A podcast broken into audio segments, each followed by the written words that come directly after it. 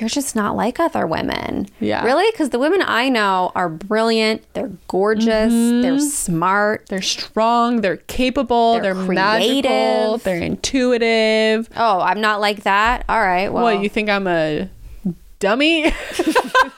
yeah.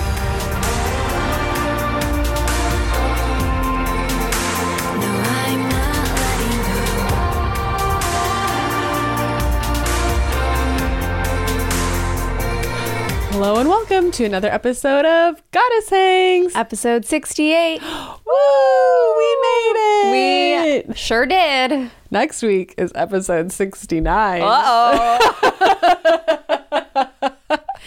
Uh, oh. here we are at episode 68.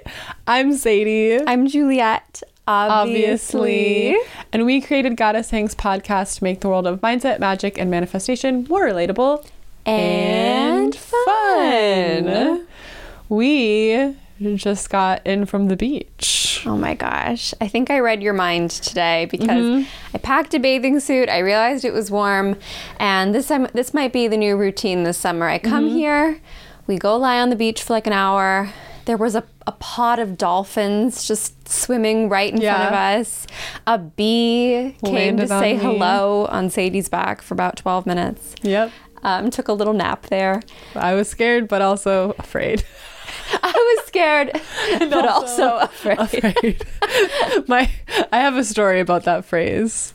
Oh, tell me. So, um, my friend Claire, who uh, she actually grew up in LA as a child, but then uh, her whole family like moved to Wisconsin when she was in like middle school or high school, and then we met in college. And so she lived in Madison, Wisconsin. So you know it's Wisconsin, but it's a city. I grew up in rural Wisconsin, a small town, and she um, came to my hometown and uh, so we had a couple options for the night. So I asked her, "Do you want to go to the bar, uh, Nuts Deep?" and that is spelled with a Z, Nuts Deep, or do you want to go to the Corn Fest and we can eat corn off of this conveyor belt and you just like dip it in this bucket of butter and it's really fun. And her face was like a little horrified and she said she meant to say like I'm I'm scared but I'm also excited, you know, like oh something new but she Okay. said but what came out of her mouth was I'm scared but I'm also afraid. And I was like, "Oh, we don't have to do either of those things. We can just stay home." And she's like, "No, no, that's not what I meant." So now that's our favorite thing to say all the time is I'm scared and I'm also afraid. Right. That's like those things where it says, "Am I nervous? Yes." But am I? Yeah, that's Yeah. That's just what happened here. Am I scared? Yes. Am I afraid? Yes. Am I excited? Yes. so we had a beautiful day at the beach. it's really nice. Started to feel a little uh, roasted, Mm-hmm. so up we came back to Sadie's house, and we just like had our little meeting at the beach today. We did. It was so fabulous. wonderful. So, Juliet, what's new with you? I made a list. Last week I was a little kerfuffled. I was at a loss for words. I actually listened back. I was like, was it as bad? And it was about as bad as I thought. I don't remember. It was last week, the week where we were both like, oh, we don't have much? Or no? No, you came back from New Mexico Oh, yeah, yeah, and yeah. went on a balloon in the sky. I had quite the catch up with me. So it's okay. You just let me shine last week. I'm I live Thank to you. let you shine. Did anybody else as a 15 year old listen to Gregory and the Hawk and was just like the saddest person ever? Or was that just me? Comment that. below. Probably because you were having a better time. well, I was the saddest person ever at 15, but chose different music to go through it. Pop with. punk. yes. emo. okay, so the the biggest thing that happened was I went out for St. Patrick's Day and Victor had other plans with his dad and his future brother-in-law. So it was kind of like a boys' night and I was like, okay, I'll do something. So me, Irene, um, Paul, who we Irene and I used to work for, and this other guy went we first had dinner at Irene's and then we went out and we're like bar hopping and doing this and that and I'm sort of enjoying it at 1st Um, but then I guess I had a little too much, which does not really ever happen to me. I'm really good at being like, okay, time to stop. Like I've never thrown up. Well, that's a St. Patty's Day celebration if I ever heard it. Yeah. So I got back to Irene's at like one in the morning, and Victor could just tell from my texts that he like needed to come get me. So he shows up, he picks me up, I leave my car there. There's a reason I'm telling this story.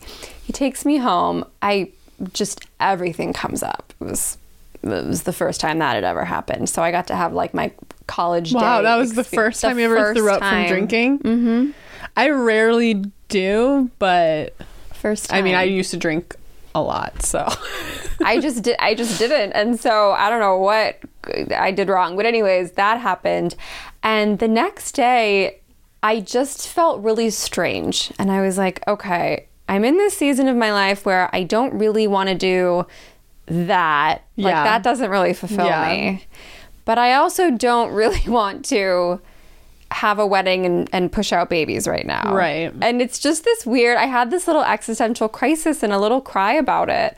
And I was talking to Victor, and what we both sort of came to was we need to travel. Like we need to see the world and experience mm-hmm. more places, and um, because we're sort of in this routine, and he works and I, you know, work and in my own way, but I stay very much in the same place. And we just had this like massive realization, and it just felt so right because I was like, I just like you could put a ring on it right now, but I don't think that's going to scratch the itch. Like I just don't think that's what it is. And and I could, I guess, go out and party more, but I don't think that's what it is. you know, it's fun to like once in a great while. Mm-hmm. But like I when we did. Halloween together, Yeah, like- that was a treat. And I mean, St. Patty's Day is, you know, sort of a drinking holiday. So if it's a once in a while thing, it, that was the day to go out.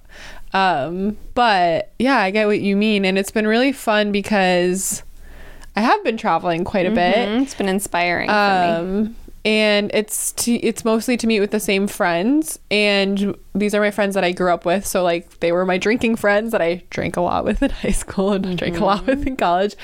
But we've sort of outgrown that too which is really Yeah. cool to have like grown together. Like we still you know we we go out for drinks but it, it wasn't like the college or high school like we're not going out to get drunk. We're going out to have fun dressing up and going to a new place and having a mm-hmm. cocktail and then going to bed at 10 p.m. And it's fabulous because we still have fun. We have a drink, we do it, but then we're like, let's go home. And I think 23 year old I me would cringe at 30 year old me saying, I want to go for one drink and go to bed at 10 p.m., but I am loving it. Yeah. Oh well. oh well. So what's so wild is, and I had had a specific travel spot on my vision board, which is like my phone background and my computer background, and then another thing of Victor and I doing like a fun luxury trip.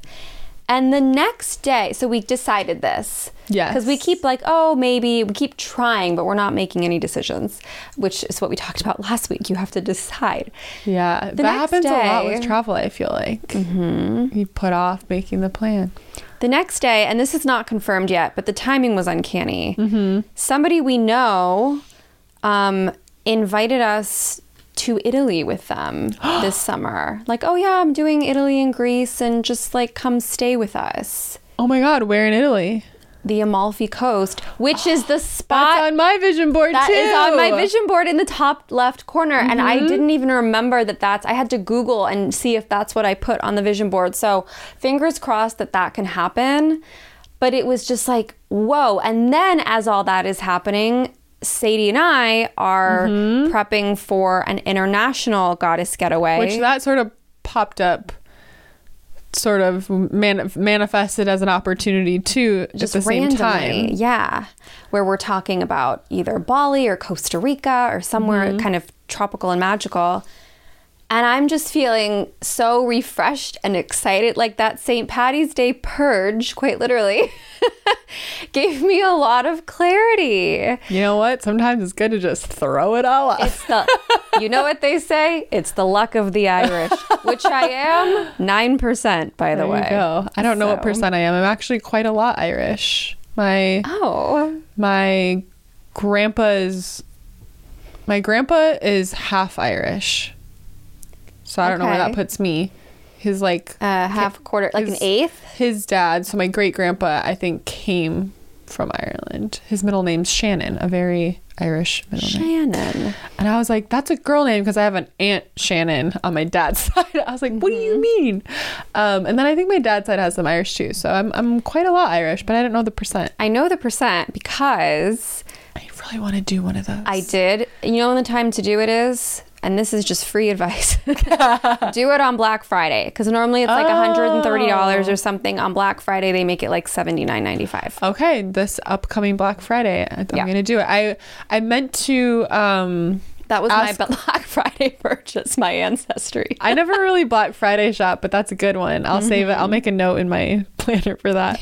Um, because I was gonna ask it for my birthday this past year. Because I was like, that's kind of a good birthday present when you were born, and you know what are you? But I forgot, and then my dad just put cash in my bank account, and I was like, I could use it to buy it, but I it's never hard did. when people give you ca- That's the most privileged thing I could have said. it's hard when It's people just give you hard when people get. It's hard not to think about like how like Like I'm gonna pay a bill if somebody gives me yeah cash. i'm like oh yay you know that i don't that's like my phone bill this month or something i mean i'm a pretty good uh fun spender i, I think i i think i decided to spend it on clothes instead i was like i'd rather have a new outfit than know what percent irish i am so I logged back in a couple days ago because I wanted to know the exact percentage. I don't know why. It just came up in my brain. love that and um, I was able to look at the family tree, and there were all these new leads. And Oh. Ancestry.com was able to pull things back to like, this is your sixth great grandma who was, or I don't know the exact number, Yeah. who was born in 1736. wow And on my dad's side, you could see all the names. There were like four different Sarahs, four different Marys, like That's all cool. those kind of English names. And then on my mom's side, it's all very Jewish names. There's like Irving and Ida and Morris and all that. So I just sort of spent some time. Victor's like, "What are you doing?" And I was just looking at the tree. I said, "I'm just, I'm just hanging out with my ancestors." So, oh, more of that. and I have one little story about that. There's one great great grandma named Della. Have I told you this little weird i fact? don't remember Okay. My sister growing up, every story she wrote, every game Mm-hmm. she played, her name was Della. We did not know anybody named Della. It was not a name on TV. It was never in a book. We had never no heard that idea name. where she pulled this name from, and it's like our second great grandmother's name that I just found out this past six This months. This is further evidence that when we are children, our imaginary friends are not imaginary. They are ancestors or spirit guides or some little spooky little ghost that's hanging out with us. Mm-hmm. I'm convinced that that is the case 99% of the time. So yeah, that was my St. Patrick's Day um, big realization, and now I'm just excited because we're, you know, buying our plane tickets to do Wisconsin, which I mean, for you is going home. For me, is going somewhere very new and exciting. And when I first met Victor, he's like, "Oh, like where are the places you've traveled to?" And he will never let me live this down. I was like, "Oh, I've been to Mexico and and Israel and and um, I've been to England. I've been to San Diego." he was like, "San Diego made the list." All these international trips and San Diego. So now, anytime Two hours somebody away. says San Diego, he's like, "Oh, Juliet's been there." That's really funny. Um, let's see. We okay, travel, St. Patty's Day. Our five year anniversary is on the 26th, which is Wow. this Saturday. And we're going to go to a beautiful garden and walk around. And then we're going to a very fancy, fun dinner in downtown LA. On it's called 71st Above or something. And you're like up on the 71st floor. Oh, wow. You see the whole city. So I'll tell you about that next week.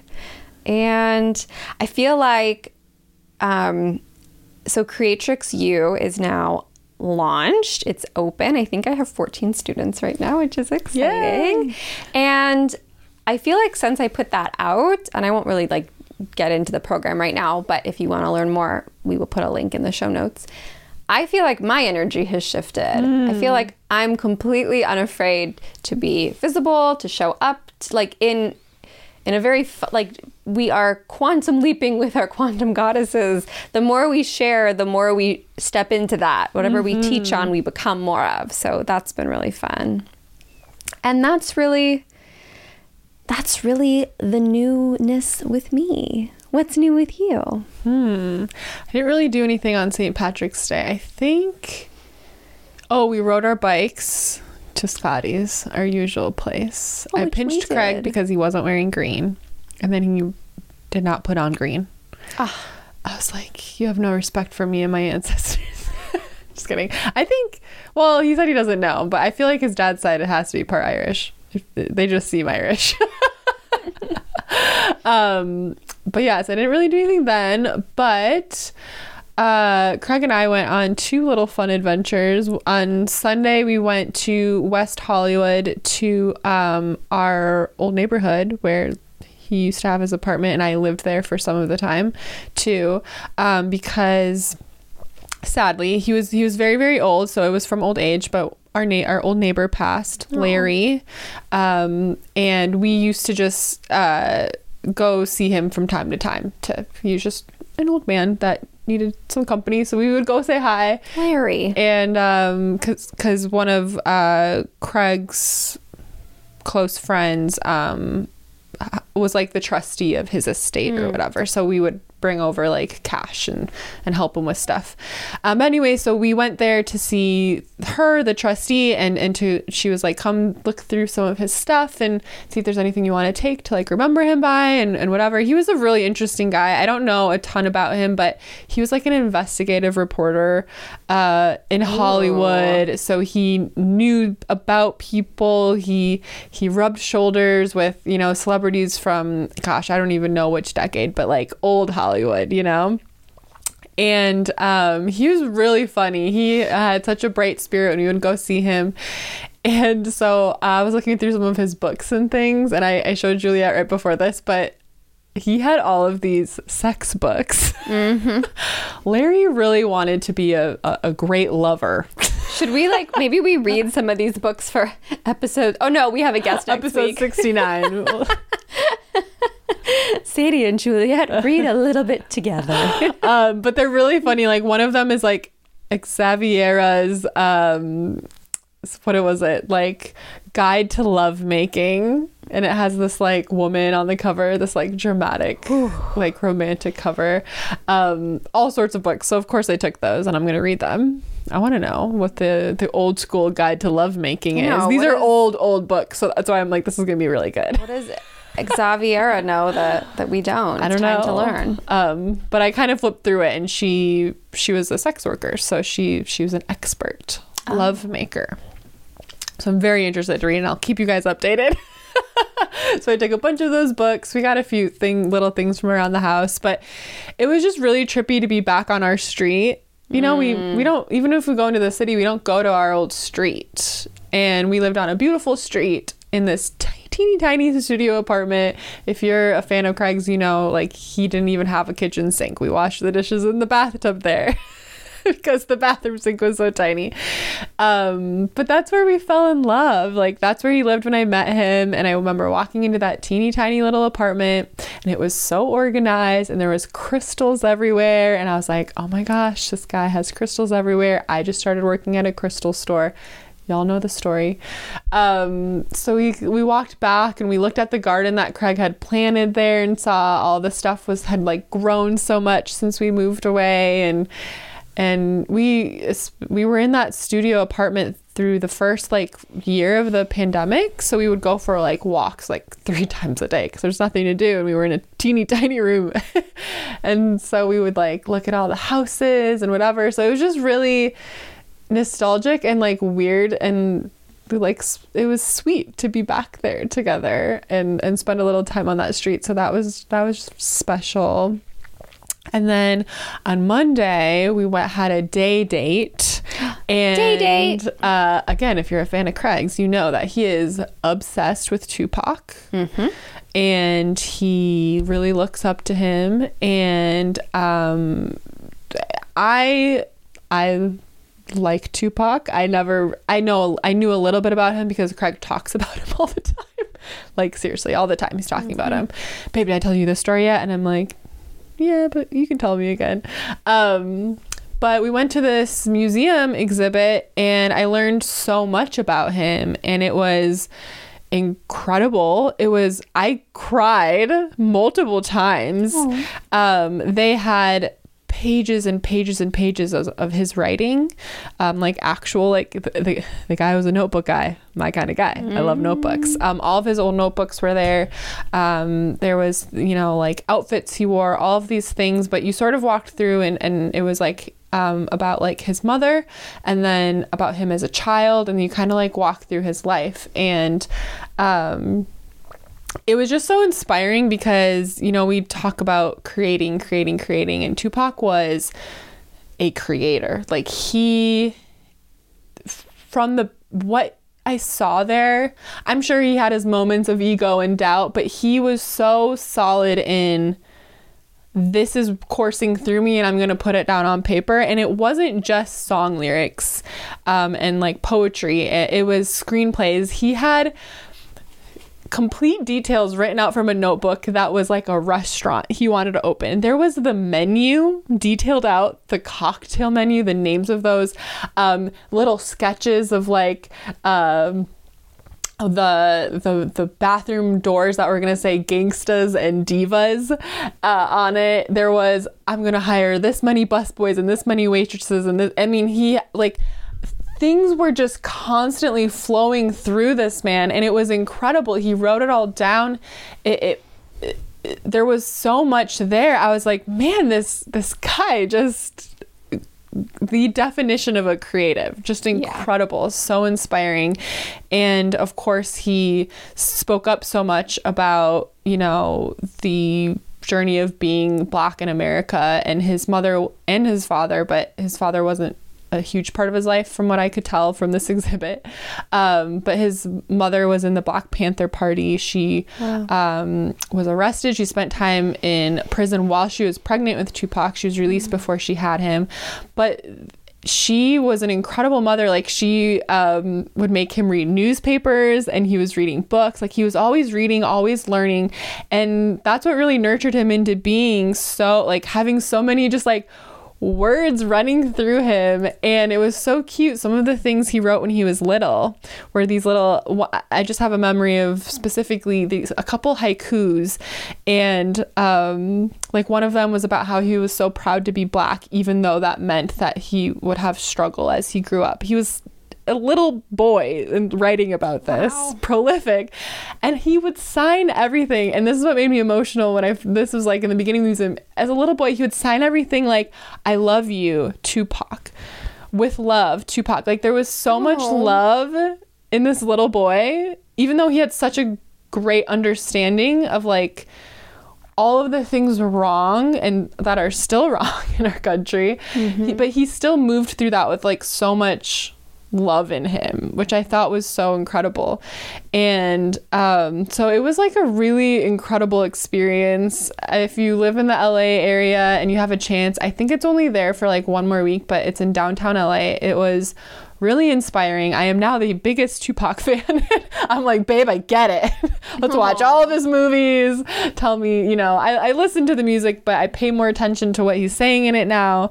And it was just an incredible experience. And it's just so incredibly sad. Just one of those people that were taken so soon, and you wonder what that person would have created and what they would have done and what change they would have inspired. How old was he? Um, gosh, I don't remember. I was gonna say I want to look up. I I screenshotted one of the.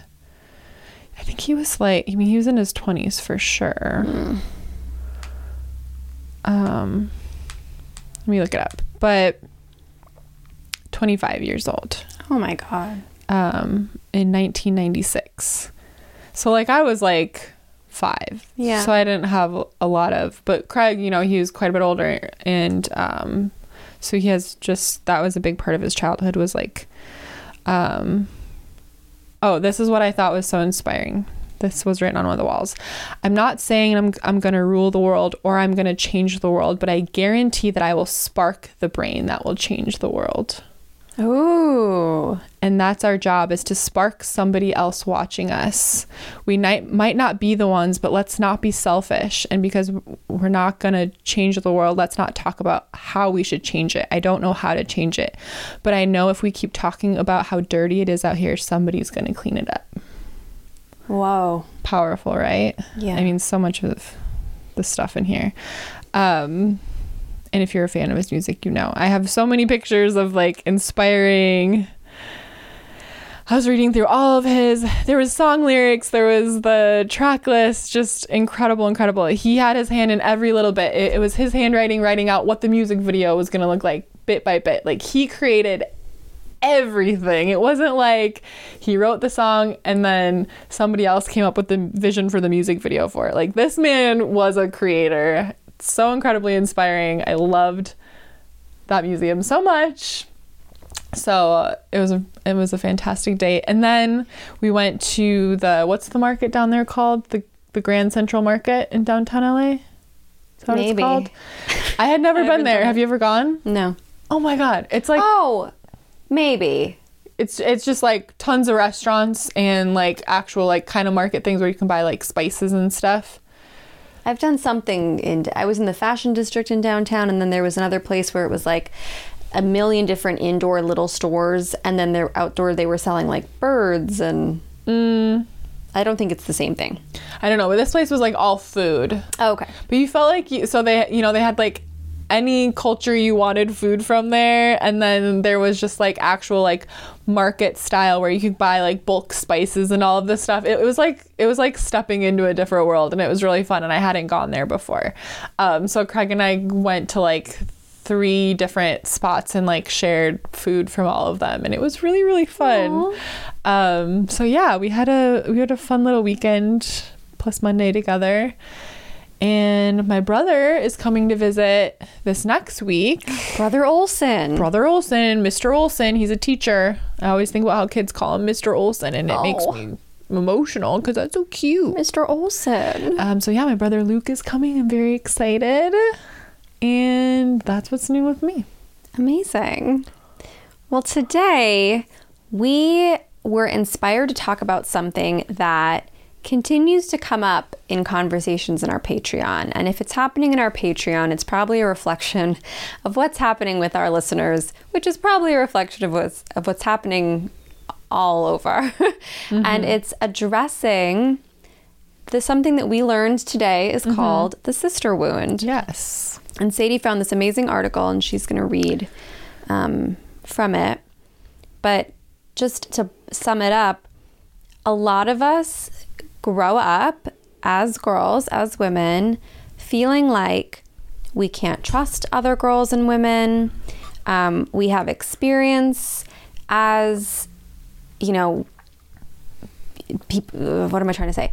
We have we girls have been mean to us. I think sometimes we have acted that way Yeah, because it was expected it was like the norm. Um, and it's a lot of um, a lot of work to unknot that mm-hmm. because it's been in every movie and every popular TV show. I mean, not every, but so many that were kind of promoted to our generation growing mm-hmm. up. So let's chat a little bit. What did we learn? Okay, so I will try to remember to copy paste this link so you can check out the article for yourself. It's from medium.com and this article is called The Trinity Wounds, the Sister Wound. So there's three wounds that it said that women um, sort of inherit, and that would be the mother wound, the sister wound, and the witch wound, which I think, which we will probably cover the other two wounds um, in the next couple weeks, months, because this is really interesting. But last week we were reminiscing about middle school and the conversation around, you know, like Mean Girls came up, and then it, like Juliet said, we were talking about it in the Patreon, and it's really common that we get the comment they're like wow i've never been a part of a group of women where there's no cattiness there's no competition there's the it's just pure like love and joy and support um, which it's true sadly that is a, a rare thing to find i think with a group of women so before we dive into chatting about our own thoughts and our own experiences i just wanted to read this because i thought that it really sort of summed it up well So, in a nutshell, the sister wound is the manifestation of women living in a patriarchal society who have had to use unhealthy coping mechanisms to survive and have not processed that grief and pain and then continue to pass on the sister wound to the next generation. Mm-hmm. Before patriarchy, before colonialism, before the rise of media, women depended on other women. The quote, it takes a village mentality wasn't just an option for women, it was a way of life. It was not unheard of for women to take turns caring for, teaching, and raising up youth as a community rather than an individual mother. It was natural, beautiful, and there were assured mutual benefits from working together. Then patriarchy and the burning times happened, and a woman had two choices submit to the ways of the quote, new world and betray her sisters or become an outcast or martyr in the fight against the quote new world, meaning the patriarchal colonial world. This divide between women was precisely the point for patriarchy. The more divided women became, the less power they had together. This is how the sister began, and the submission to it is how it stays in place. So, here are ways that the sister wound can show up for us judgment against other women. Sadly, this shows up everywhere from shaming others for the way they dress, speak, think, or represent themselves. It also dovetails with the mommy shaming we talked about in the mother wound. Okay, we haven't talked about that yet, but we will. um, it can show up as intentionally excluding or removing a woman from feeling welcome. Uh, insecurity around and in the company of other women, especially those you're not familiar with, uh, jealousy and or envy toward other women, and lack of trust in general with other women. So, I think we've all experienced this. And what's really beautiful and unique is that we have sort of found a portal in our community. And this wasn't even on purpose. Mm-hmm. we weren't really consciously thinking about this when we created our, our community. Um, but we've created this portal where the sister wound really doesn't exist. And we've all been doing a lot of healing together. And I think it's rippling out to broader areas of our life. Absolutely. I mean, I've I'm trying to go to comb through my memories and I think the first little friend that I made on my own mm-hmm. in preschool and in kindergarten was a girl who I'm sure has grown up to be wonderful and lovely and successful. I'm not I'm sure she's not who she was at four and a half. four um, and a half. but one day she would say, You're my best friend. Mm-hmm. We'd have a mm-hmm. great day. And the next day she'd be like, You're not my friends anymore and that is when At I taught four years old, the sister wound was already prevalent. Mm-hmm. And even when I taught preschool, mm-hmm. that's what the girls would do. They would say, "You're not my friend anymore," or they would say, "This was the the hard hitter. You're not invited to my birthday party." Mm. Mm. Mm-hmm. But the boys were not doing this. No. And in this episode, I'm going to note we're going to speak in very general, overarching probably two general terms. Just know that as we like have this conversation, of course. Yes, and we're talking about men and women in this because that's our we're talking about the sister wound. Yes. Yes, and that's our experience. Yes. So it starts really really young. And I always think when I drive past like I romanticize this is such a funny thing anytime I go by a park at night and there's the men playing the pickup basketball games, mm-hmm. and so many of them just show up and it's like, hey, hello, can I join? Sure. Mm-hmm. And it's that easy. If I walked up to a group of women in a park, yeah, I they would be like, "Who? I'm sorry, who are you?" It's just a different dynamic. Mm-hmm. and the the sort of friend dramas that I had to go through growing up yeah. of you're my friend you're not my friend. You're my friend you're not my friend. I can trust you I can't trust you. And even behaviors that I exhibited rarely but sometimes mm-hmm. it's what what is this? What is going on? It's how it where are we I mean we see it from as little as the Disney movies Mm. We there's always a woman against another woman. Mm-hmm. Think about Snow White and Cinderella and Sleeping Beauty. There's the woman you can trust and the woman you cannot. Yeah. It's it's not like that. I mean, it's and that's what we're fed initially and in order to get our happy ending our happily ever after to be saved by this male figure we have to fight against the woman Right. we have to defy her we have to kill her we can't there's the there's also the trope of like the the monstrous mother-in-law or hmm, stepmom or stepmom. And of course that does happen but most of the reality i think is it's fine. I also think it's interesting that for for women in stories to like have um I don't know like like a bravery characteristic especially in these like f- movies and fairy tales the mom has to die. oh my god. Until your mother dies you don't realize that that is the fucking theme mm-hmm. in every other movie that comes mm-hmm. out. And it's usually the mom. Sometimes it's the dad but 90% of the time the movie opens on like they're in the f- at the funeral or they're in the hospital room or and it was so triggering when it first happened like when i first lost my mom and i was just like wow, you don't realize this. Now when you're watching movies, you'll notice this. We're pointing it out. But yeah, you why is that? I, I don't know. like if if you've either defied or life has mm-hmm. taken away the main female figure in your life, all of a sudden you're interesting and worthy of good things. Like it's very Yeah. strange. I wonder if that's gonna when we learn about the mother wound. We didn't learn about that yet, but I'm curious if that'll tie in there Yeah. in some way. I would love to know. So we're learning along with you.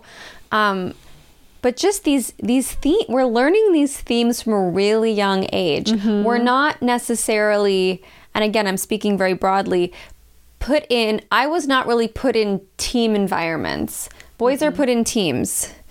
They're put in soccer and softball and whatever. We go to ballet. Mm-hmm. Very different And energy it's it's a, it's a competitive energy too. very different energy. Mm-hmm. Um, i- there's just different. It's it's so from the time we are pushed out, yeah. it's kind of wild, and then it sort of follows us through high school. And I mean, I'm just thinking of like I watched Lizzie McGuire. Why did we have to have Kate the bully? Mm-hmm. Was that essential to the plot? Did we need that? Right. Do we need to see that? How come every movie was like cool, mean, popular girls? Mm-hmm. Why couldn't you be a well liked, well known girl and be really kind? Yeah. So we're sort of dealing with these little triggers and being taught that women cannot be tr- like it's an exception if you can trust a woman. Well, I think it comes back to our power because I I think that our natural state as women is to be really good at building community and being a mm-hmm. part of a community with other women. Mm-hmm. But the more we're conditioned to believe that that's dangerous for us, that that it's or there's not enough to go around if we exist supporting each other and working together, then it takes away the power that we have in numbers. Because I just think to our Patreon community, the the um, the group spells I've hosted, the group programs where it's predominantly women, and holy shit, doing a spell by yourself or doing a meditation by yourself, and then doing that spell or that med and or meditation as that group, it's in an insanely different exponential difference um, and leap towards more power. So it's interesting to me how it, this article is telling us. Well, it ties back to like when patriarchy, when we started living in a patriarchal society, and men know how powerful women are. But if they separate us and they put us in competition with each other, and we're so concerned with do I look as pretty as her? Am I as smart as her? Um, she has a man and I don't. I, I'm talking about, again, we are both heterosexual. Well, I'm bisexual, but I'm, I'm talking about I'm our like, experience, our experience sort of moving through life. I know there's different ways. Um, that your experience might have panned out but you know like oh my gosh she's getting married and i'm not married yet um they have the house and i don't and if we're always so wrapped up in like what's going on with her and we're spending less time on digging into our own power, then that does the patriarchy good. It does. And there's so much mixed messaging. And maybe this is another rabbit hole. There's so much mixed messaging for women. It's like you you can't win. you are either Mm-hmm. you either need to get in shape or you're too skinny. Like it's one of those. Um, Yeah. You either need to love your body or fix it. Um, you either need to. Here's the thing I've heard from, like, when I used to do live streaming stuff, people would come on and be like, you should get a nose job. The second I got, I got one, if- I were to get one though, I would hear, oh, she's plastic. You can't win. No.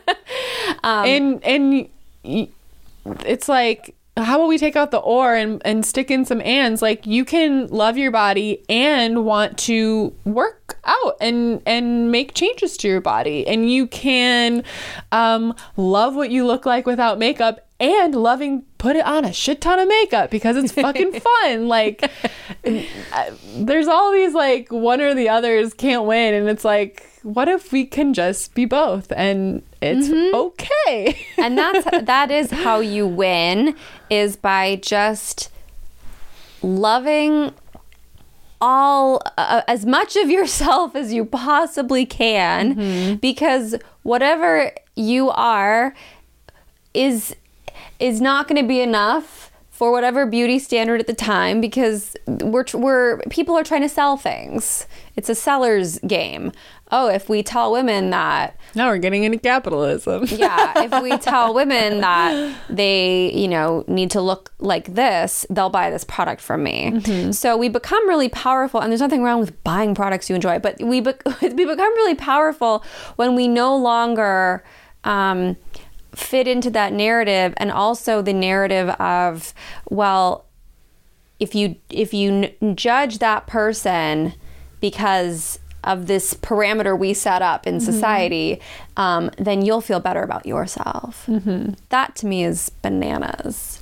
I think it goes back to um, just viewing your outer world as a mirror of your inner world. So if you find yourself placing judgment on someone else, turning inward and going, okay, I caught myself, I'm being a judgy person. How does that reflect back to me? Am I judging myself for not doing something? Am I judging myself for doing something? Am I judging myself for not being enough? Whatever it is, and reflecting that back. The same thing we've talked about in the past about triggers. Like if something triggers you, if you're judging something, it's probably something you need to work on for yourself. Uh, what I love though is is how much we've seen. It, it's not all that hard to just let go of and move forward from i find because we have this this this small but mighty community. And i'm even thinking to the phrase like it takes a village and like the the way they're describing like you know back in the day like you you would raise a child as a village. Your your economy existed in that village. And we have so many um, small businesses uh, sprouting popping up blossoming in our community. And i'm just thinking to like the it takes a village mentality. And everyone's buying things from each other and supporting each other's businesses. And everyone's thriving and I and it's almost like we have this mini economy in our community of women who instead of being like "Oh, I can't believe they're starting a business when I just started my business. Oh, I can't believe that. that um, you know they want to do a, a magic spiritual business when I have one or, or whatever it is. Um, instead of that, they're like, oh my God, amazing. I can't wait to see what drops in your shop. I can't wait to buy it. And everyone's buying from each other. And, and this, this money is circulating and the support and love is there. And there's, it, I don't know how it's happening. It's miraculous, really, but there is none of that. And there's just this such a, a natural sense of abundance amongst all of us. There's no scarcity, there's no grasping for, there's mm-hmm. just support and love. And I'm like, okay, we figured it out in this small space. How do we how do we bring this to the masses? I think just just bringing awareness and letting people know that it is possible Mm-hmm. and the experience you had in middle school and high school. Um, that was then, and we were all trying on different identities and figuring things out. I mean, I had another friend in high school who would be my best friend one day and then would ignore me in the hall the next day, and it was very, very disturbing and distressing. And, and to this and I remember at prom I went up to her and I was like I don't really know why you're mad at me but you look really pretty tonight. And she was mm-hmm. like I don't even know why either. Like let's just dance. And it was like big news that the two of us were chatting Wow. at prom. And I don't I don't know what I don't even know what happened. Mm-hmm. And something just hurt her feelings. And you know don't let what happened to you between the ages of 11 and 17 define the type of relationship with women you get to have as an adult. I also think it's very, I always used to say this because you hear it a lot like, oh, it's really hard to make friends as you get older. It's really hard to, mm-hmm. no, it isn't. We met when we were what, 27? 27. And then now we have 70 plus new best friends. Yep. It's not hard. Of You- all ages. of all ages. You just have to believe it's easy and you have to in some capacity put yourself out there and and a community like ours or something similar it doesn't have to be ours is a great place to start if you want to like dip your toes in virtually it can be scary to go to like a club in person or something at Right. first i get it but I just have this belief that like I'm always making new friends. I'm, you know, good friends with my downstairs neighbor now. Like there's just people that I would never have um no like imagined in my life four or five years ago and I Yeah. thought, well, these are my four friends. I'm set. I Not the case. I definitely am still I you know I know it's hard to believe but I'm very shy in person. Um it- I just take a little warming up too. And but I always kind of joke like oh you know like I'm more scared of you than you are of me or whatever but the in that same sort of sentiment like just as much as like you want to find a, a friend that is supportive and loving and not catty or competitive um that person is out there looking for you too so if you're looking for a space to get used to a new way of being around women, we have that space. This I feel like this whole episode can be a a huge gigantic ad for our Patreon, but really truly um the feedback we've heard on this is incredible and like I don't know how it happened, but it did. We Yeah. have the most incredible supportive, loving group in the world. Um, and it's a great place to come and sort of experience a new normal and understand what it is actually like to be a part of a group that does like love you unconditionally and there's none of that this this I don't think the sister wound exists. That's why I, f- I feel like it's this little portal where we get to slip into it, and and the sister wound never existed between any of us. Um, and then when we go out into the new world, maybe we do feel it coming back for us, and that's okay because little by little we're healing that when we get to enter our safe space and experience what it is like for it not to be a part of our lives. So we're here for you if you want to understand what that could be like. Um, and if you're still in a friend group that this you're experiencing this or like if you're thinking about this and you're thinking back and going gosh maybe I was the mean girl some of the time because I can definitely I had times where I was bullied and I can think of times where I was mean too. So I think a big part of the sister wound is also practicing self forgiveness for any part you played in, um, you know, pushing forward that narrative of girls are mean to each other. That's just the way it is. Uh, I think that's really important too, is like forgiving ourselves for doing it, forgiving ourselves for tolerating it, forgiving ourselves for not placing boundaries or speaking up. Um, all of those things. But it's really really special and really cool to be like oh wow that used to be my normal and now it's not at all not even a little bit Yeah.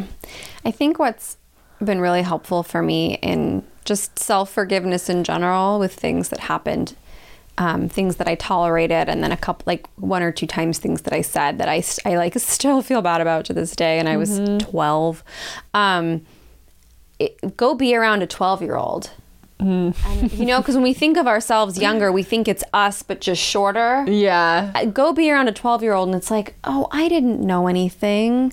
And Yeah, I apologize. you're I'm sorry. I'm sorry, Julia. You should not have done that. And you were a child. And, you know, so that's, or like um, I was in just you know a nasty, nasty bad relationship when I was like 13 to 15, mm-hmm. and it took me forever to forgive myself for that one. Mm-hmm. And now if I'm around a 13 year old, I'm like, oh well, that's You don't know you anything. know, it's like you do, but You're figuring it out. yeah.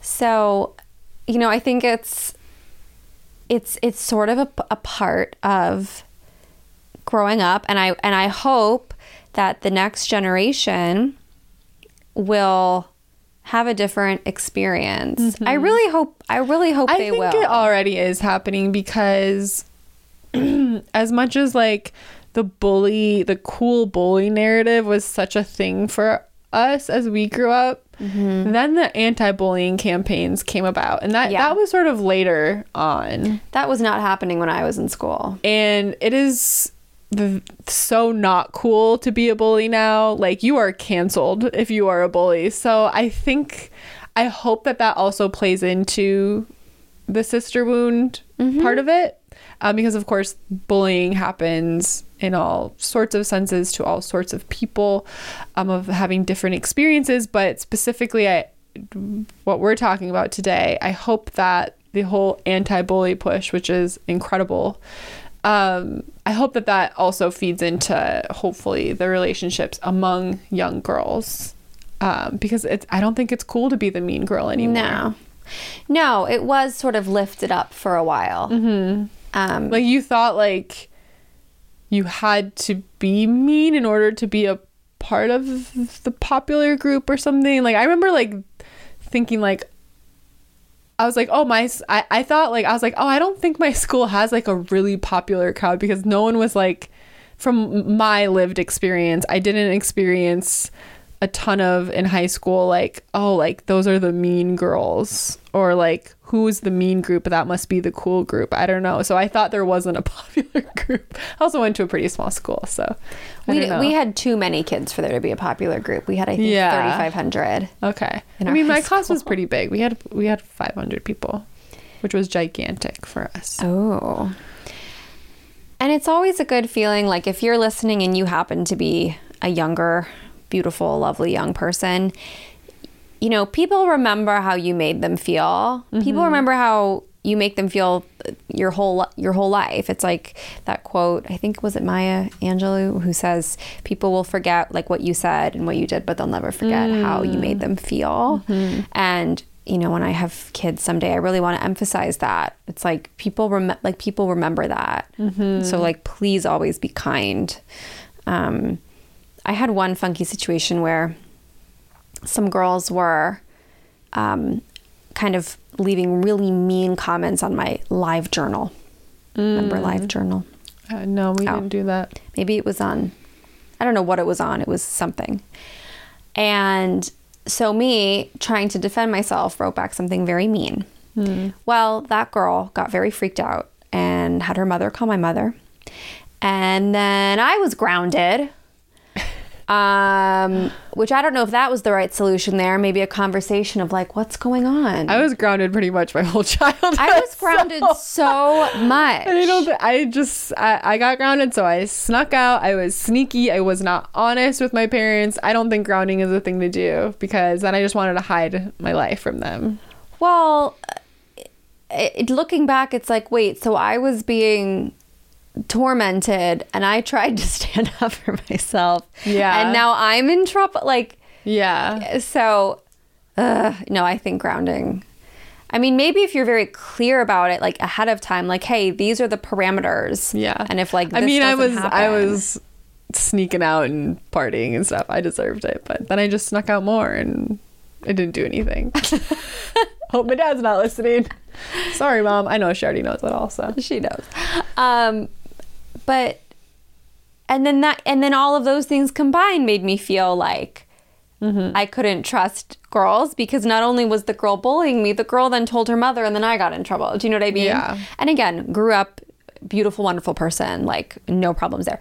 But it's it's just it's tricky it's tricky to un not even unlearn but re-establish an idea that like oh like it is safe to trust other women it is safe to let women into my life um, it is safe to rely on my sisters because women when women come together why do you think it has been discouraged for centuries Yeah. because we're powerful. Why do you think there aren't tons of women that they're putting in the seats of the House and the Senate? Because we'll actually get things done. And we- Because it's because the thought of it is scary, and not because we're incompetent, because we're not, but because we're powerful.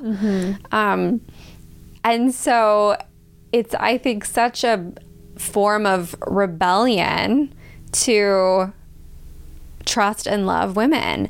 And there will be women, as there will be people who are untrustworthy, but let that be the exception to the rule. Like the rule is that women are kind, caring, helpful, and trustworthy. Um, it was also very popular when we were growing up to be um, like, oh, I'm just like one of the guys. I I only was hang out with the guys. that. I was like, I was always so prideful that Mm-hmm. I wanted to be one of the guys. Even when I was when I was little, I like and this it, this was this was not about um like wanting to be different in my body, but I didn't really want to be a girl. Like I was the tom girl or tomboy, whatever you're supposed to say. Like I would only wear boys' clothing. I wanted to play football and basketball and I wanted to be cuz you know, I also had an awesome dad who was like super athletic and really cool. He was taller than all the other dads. You know, when we were little we'd be like, "My dad could beat up your dad." Anyone else do that? Uh, no, That wasn't a thing on your musician, playground? So I, My dad was the dad that really could beat up all the other dads. You know, he's six four. He's freaking cool. Anyway, so I wanted to be like I, I wanted to be one of the boys, and I like refused. I was like, Ugh, dresses, pink. Like I was like my poor mother, her one daughter, was like, no, not interested in anything girly. And I think it did relate back to that because um because I was like, well, I want to be seen as strong and I want to be seen as someone who can do anything. And that wasn't my view of a little girl. And I remember watching the um, the Captain Marvel movie with Okay. what's her name? Bryn is the actress, or I don't know. Her name starts with a B. But throughout the movie, as she's sort of like, I, it's been a while, but I remember feeling really emotional because it kept flashing back to her childhood and her um, being like told over and over again, like, um, like I don't know, one see flashback, maybe she like skinned her knee, and it was like, don't cry like you're like you're a baby like only girls cry like things like that. And like she wanted to like play baseball with the boys and she wanted to do stuff. And it was always like no you're not strong enough. No you're like you can't keep up. And I and it made me so emotional because that was exactly how I felt during my childhood. And it was nothing that like my parents were trying to like put on me or something. It was something that I put on myself from looking around. Um but like I just wanted to be seen as someone as strong as I don't know, I just felt like the boys were looked at as stronger and cooler and could do more important things and I wanted to be that. So I didn't want to I didn't want to be girly because being girly was weak and was babyish and was just not as cool. That's how I felt when I was little. And I remember watching that movie. I'm, I'm curious if anyone else had this experience. And I, I was just like, holy shit, yeah. And then she grows up to be like Captain Marvel, like the strongest of them all, and saves the whole entire world. And I was like, fuck yeah, who's a woman? um, but yeah, like when I that I can't remember what age that was. It's probably when I was like seven to nine. Like I refused to wear anything girly. And I only played with the boys. Didn't want to talk to any girls. and that was like a character trait. And that was and that made me cool. I thought like I was in my little kid brain. I was like, yeah, I'm cool because like I'm not a girl. I'm one of the boys. I just thought of a quote. I don't know how many movies, books, either where the girl says this or somebody says, You're just not like other girls. Mm-hmm. And that's like a high compliment. Yeah, I'm Like, sorry, but if a excuse guy says that to you, Goodbye. red flag. No. they could say you're not like anyone I've ever met. Yeah. That's far more, romantic than like you're just not like other women. Yeah. Really? Because the women I know are brilliant. They're gorgeous. Mm-hmm. They're smart. They're strong, they're capable, They're they're, magical, creative. they're intuitive. Oh, I'm not like that. All right. Well, What, you think I'm a dummy? yeah. no thanks. I want to be one of the girls. I also wrote down, oh, like, okay. You know how, remember when you got your period?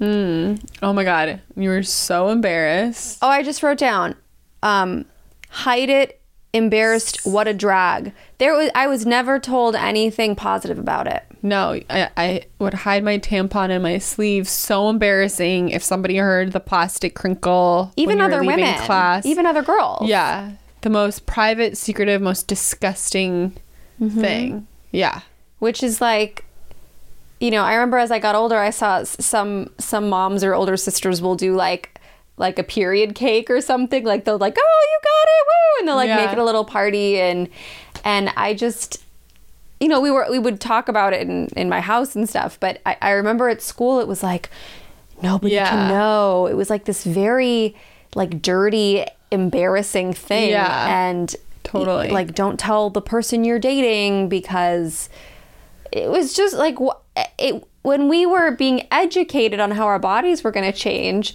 there was no positivity no, just sort of matter of fact. it's like here's what it's going to be you know it's it's not going to be fun you always have to be prepared yeah, it's gonna hurt. Mm-hmm. It's gonna be blood everywhere. yeah I uh, you're going to stain your pants constantly Yeah. which I, I- think gets talked about more often than actually happens Oh my god, I remember me and my friends were constantly like, "Can you check?" And we Yeah.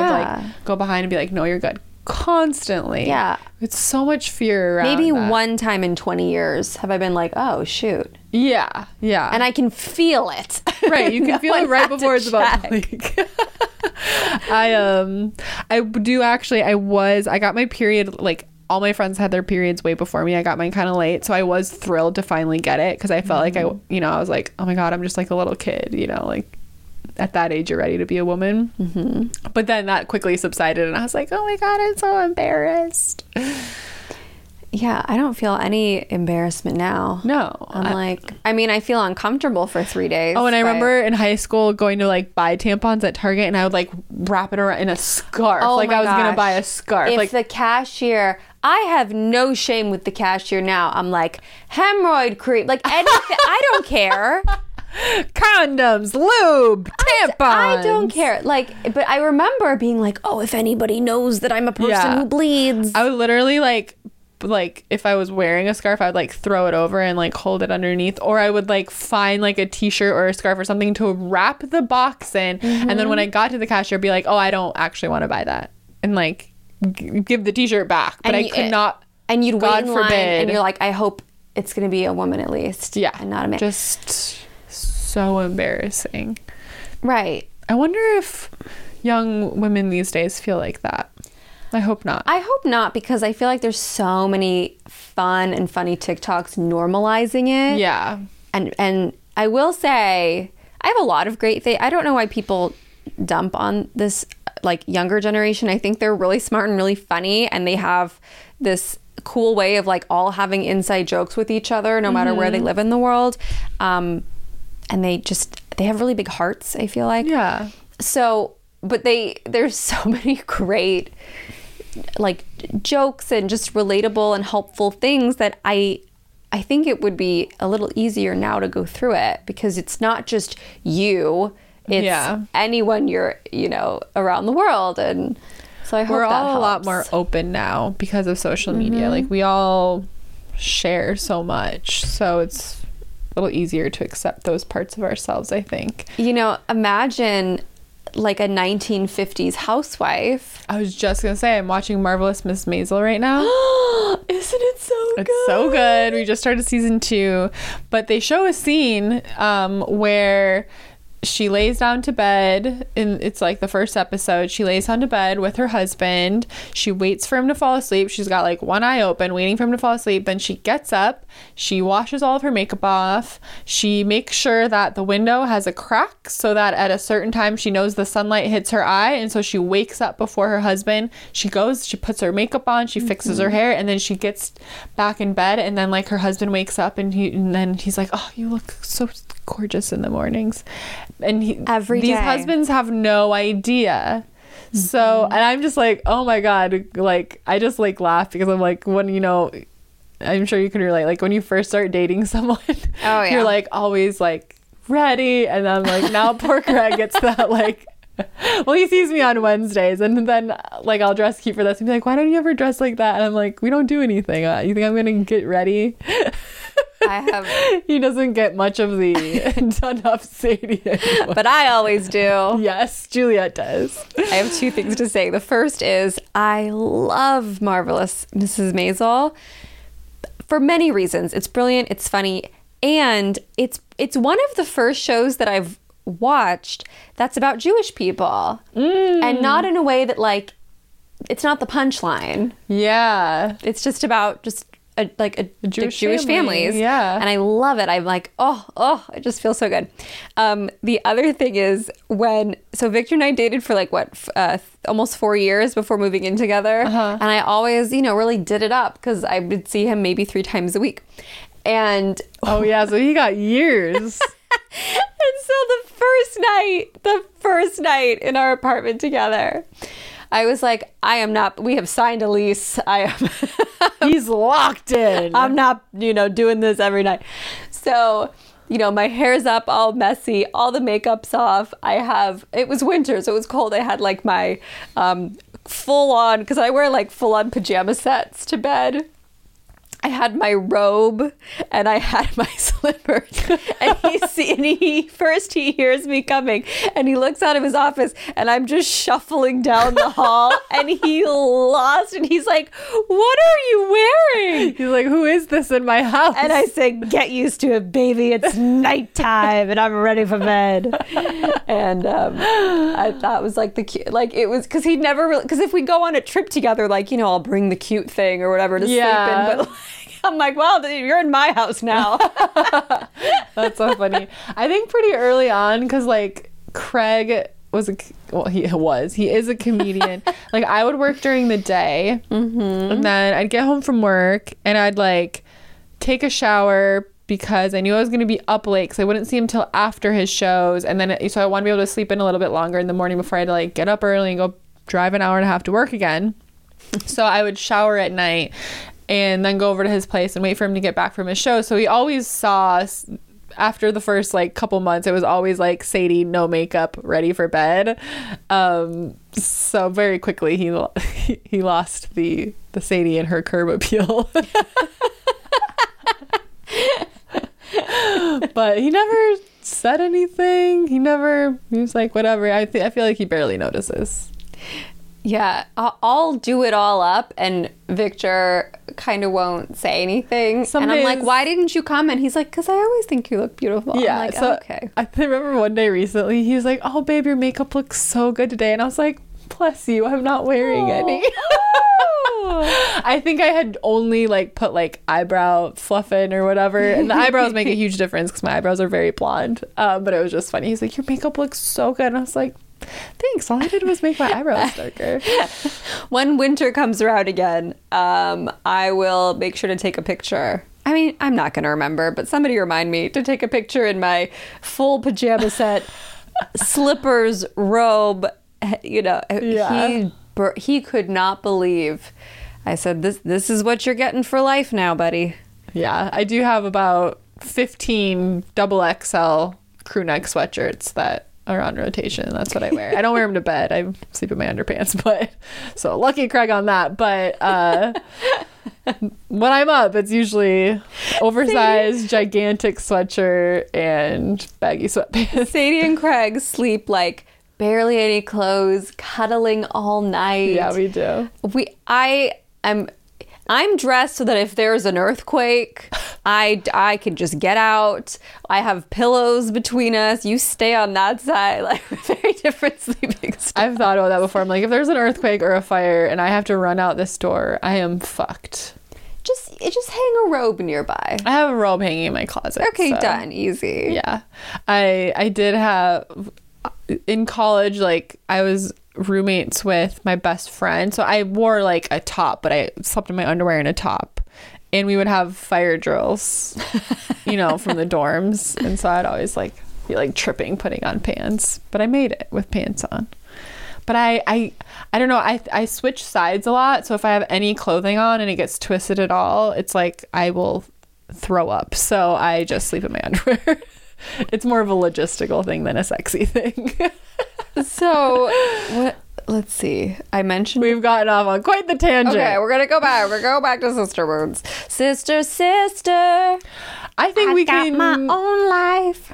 in I do my own stuff. conclusion I'm my own time.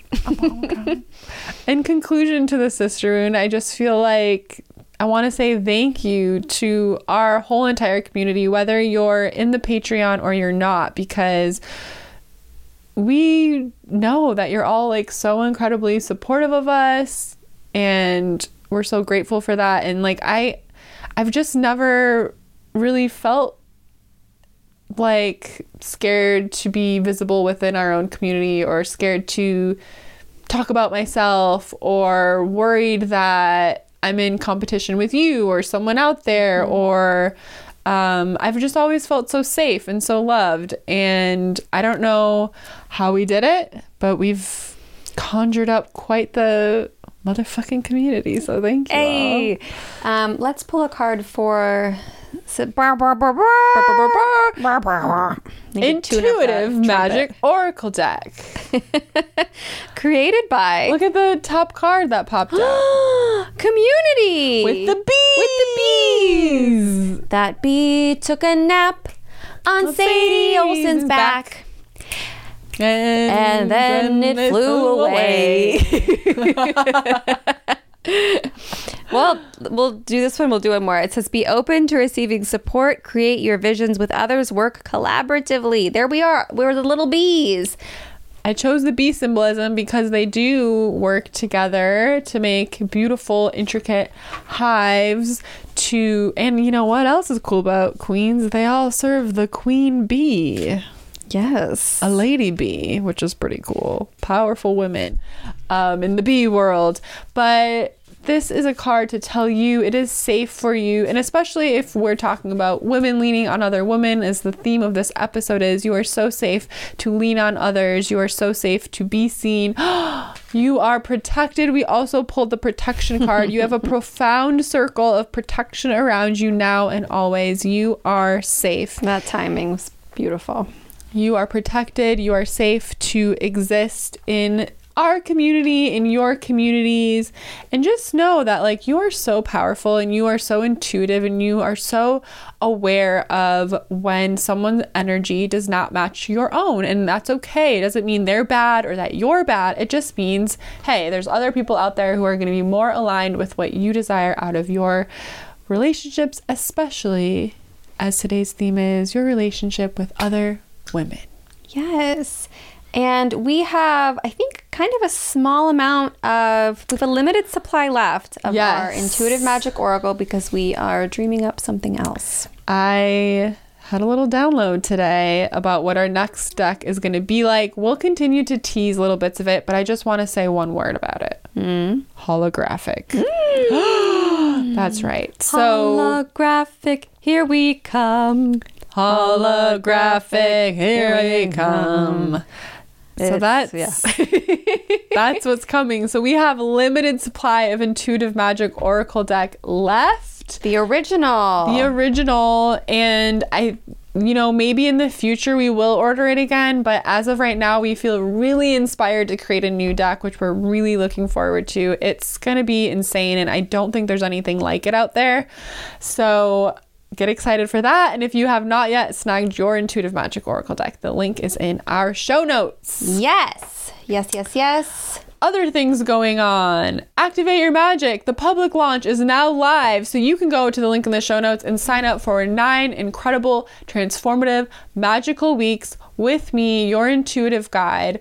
This is all about tuning in to yourself, being connected. It's a journey of self discovery. It's a journey mm-hmm. of literally activating your magic, getting clear on what it is you want out of life, and having the confidence and the tools to create it this is all about manifestation, baby. So we do money mindset magic.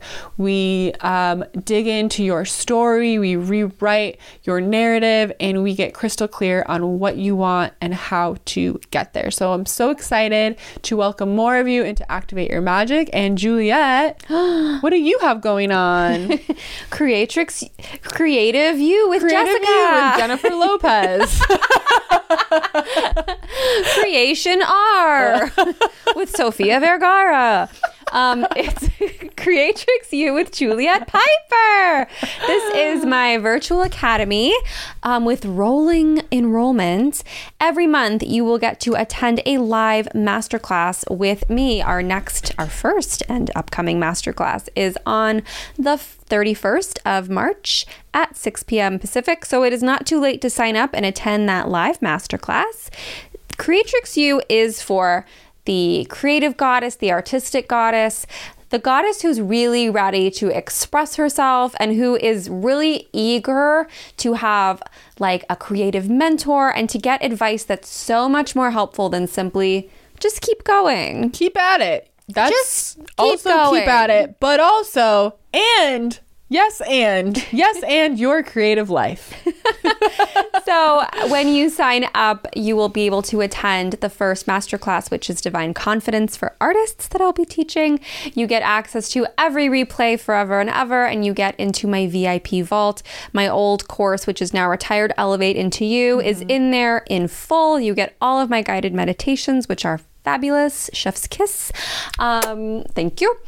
We also get little bits and pieces from my other courses and just video riffs of me talking about different things that pertain to living an inspired creative artist life. So tuition right now is $11.11 per month. What? Because I want this to be accessible and I don't want artists to make any excuses to why they can't thrive. The price will go up, but the price you sign up for will never change as long as you stay enrolled. So, Creatrix U, Creation XYZ with with um, Natalie Portman. Sign up now. Exciting stuff. As always, we have our beautiful jewelry collab. We mm-hmm. have really cute merch. All of it is available in the show notes. Check out our shop. Uh, and yeah, check out both of our current offerings. We want to say thank you so much to oh, Jeweled oh, yes. by Janelle for we, sending us, mine's in the other room, but for sending us these beautiful sunstone, sunstone with the cutest bracelets. little sun charm. And you know what I have to say is really exciting about this one in particular is that it's small.